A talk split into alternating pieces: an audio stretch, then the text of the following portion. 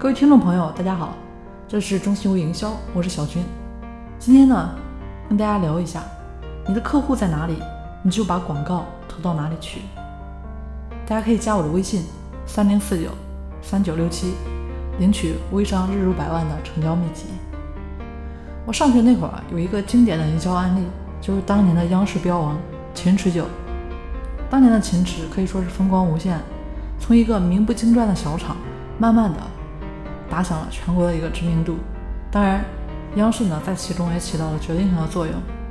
前一段时间跟一个杂志社的老板交流这个问题，对方告诉我说，现在杂志社的日子也很难过，这不是经营有问题，而是老百姓不再看杂志了，整个行业没有太大的市场。这其中的无奈心酸。也只有经历过的人才能懂吧。昨天呢，跟一个酒企的领导人一起吃饭，对方也提到了类似的问题。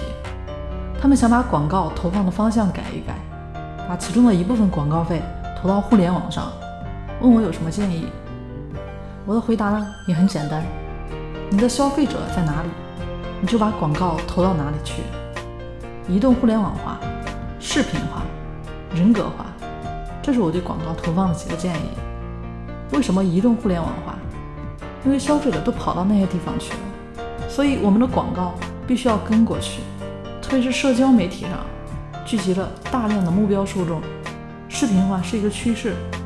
现在的消费者呢都很忙，他没有时间来看你的文字广告，特别是那些硬广。